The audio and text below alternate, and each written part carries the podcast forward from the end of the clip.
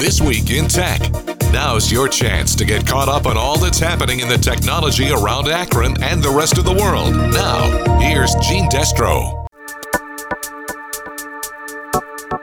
This week, we're focusing on advances in medical technology, from personal tech that can help detect changes in your heart rhythm to a 3D printed device being used at one of the nation's premier hospitals to help keep people with severely damaged lungs alive.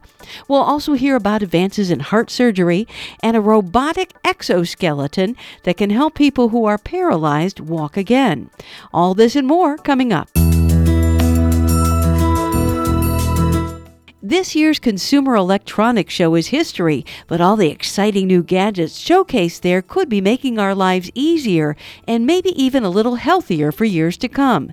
CBS News technology consultant Larry Magid. For years, we've talked about fitness technology, things like Fitbit, but it's going beyond fitness and going into health. It's going into diagnostics. I firmly believe that we will be at a point, probably by the end of this decade, where most conditions can be diagnosed by the person without having to go to a medical facility. We'll still need doctors, but uh, you know, wristbands that check your EKG. So, for example, Omron, which is a blood pressure monitor, if you've probably seen those in drugstores, they now have a blood pressure monitor which also does an EKG. So you can do both your blood pressure and do your own EKG. And until about a year ago, you needed to go to a, a medical facility to get an EKG. Now you can do it at home, and there's also another device for $99 called KardiaMobile that does the same, or you can buy an Apple Watch that does this very vital heart check.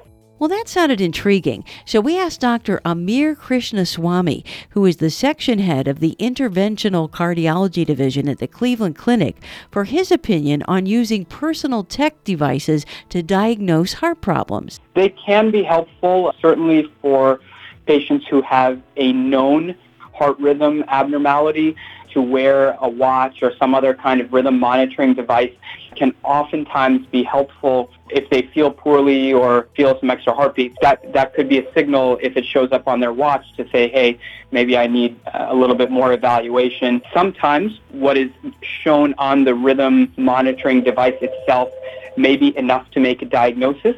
Sometimes it may just make a suggestion and the patient really needs a evaluation with an EKG or an electrocardiogram to make a more formal diagnosis. But most of the manufacturers out there are getting better and better with the ability of these devices to make good diagnoses and be helpful for patients. Okay, excellent. So even if that was somebody that I had never known or gotten any kind of diagnosis that I had a heart problem, but I was starting to feel a little bit weird and I put one of these on, would it give me a clue as to when it might be good for me to go to a doctor? I don't think it's a good idea for the general public to try to figure out how to make their own cardiac diagnoses and if they feel weird to delay visiting a physician or a nurse practitioner, a PA in the hope that they'll pick up something on a iWatch or something of that nature. So I think all of these technologies should be considered under the auspices of formal medical care. Now we move from diagnosis to treatment. 10 or 12 years ago, people that had an aortic valve problem had to have open heart surgery to have it fixed.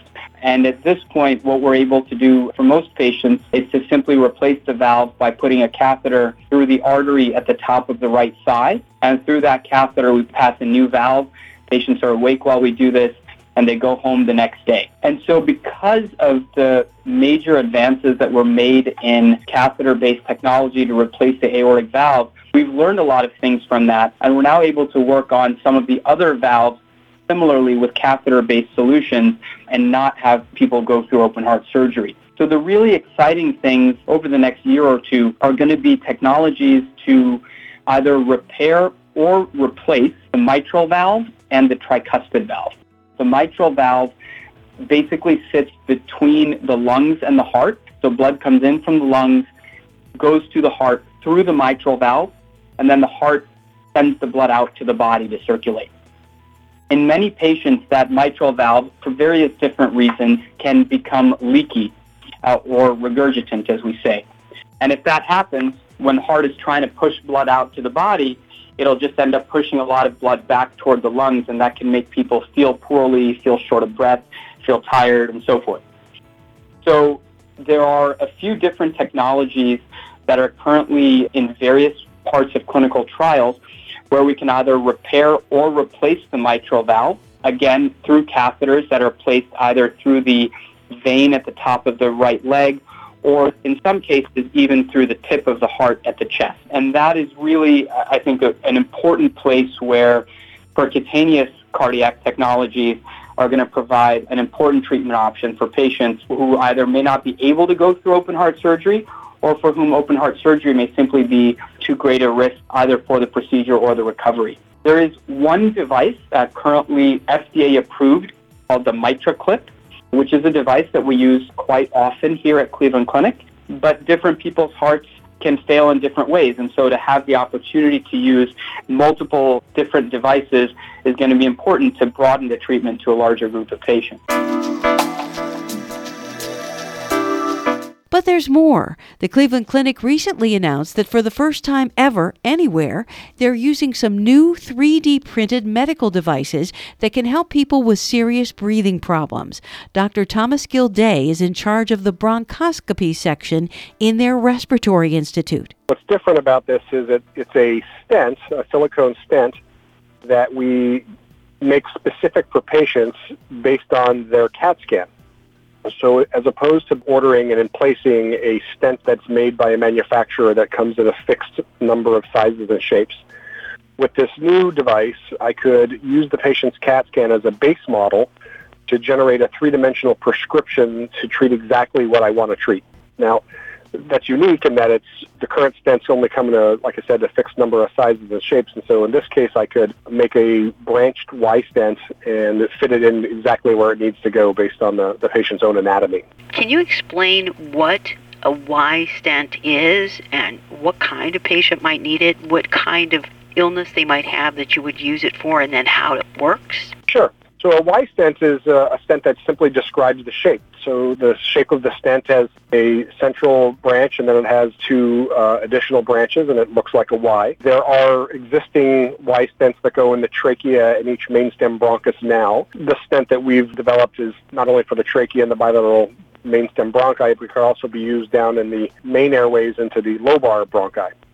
This stent is typically used in patients with complex airway disease, such that a off-the-shelf stent would not fit in some numbers of diseases. In the stents that we used in the early clinical work were complex benign airway conditions related to inflammatory lung conditions like Wegener's granulomatosis. We've used it or similar products in patients with lung transplant, and we've used it in the patients who had a history of lung cancer with radiation a long time ago but the airway was so distorted from the radiation therapy that we had to use this kind of device as opposed to a, a, device that you could buy off the shelf. So, for somebody out there who doesn't understand what a stent is and why you use it, can you explain? Sure. So a stent is a device that's used to hold open an airway. So it, you, most people are familiar with cardiac stents, with people that have stents put in their coronary arteries. There are similar stents used in the lung, uh, and these stents in the lung can be made of similar materials, but the ones that we used are made of medical grade silicone such that they have a good interaction with the body. And so they're mainly used to hold open diseased airways so that people can breathe better. So the idea that you're going to be making a custom stent through the 3D printer. Is this the future then for medical devices that they'd be custom made? I think that the, the technical word is patient specific. There are ways to order custom made devices from manufacturers now. But this is the, the right word is patient specific, in that I use the patient's own CAT scan to make the device that fits for their disease. There is hope that this could be used for a number of different diseases. Some of the early work with the team was based on orthopedic surgery, but plenty of places where patients may need an implant designed specifically for them. And I should hope that that is something that we could achieve going forward with other medical indications.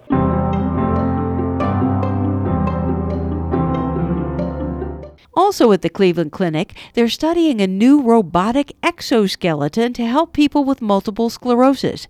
The interactive device is programmed to each person who uses it. It has braces which support the lower body and carry the user, plus motors that are triggered by sensors to lift their legs.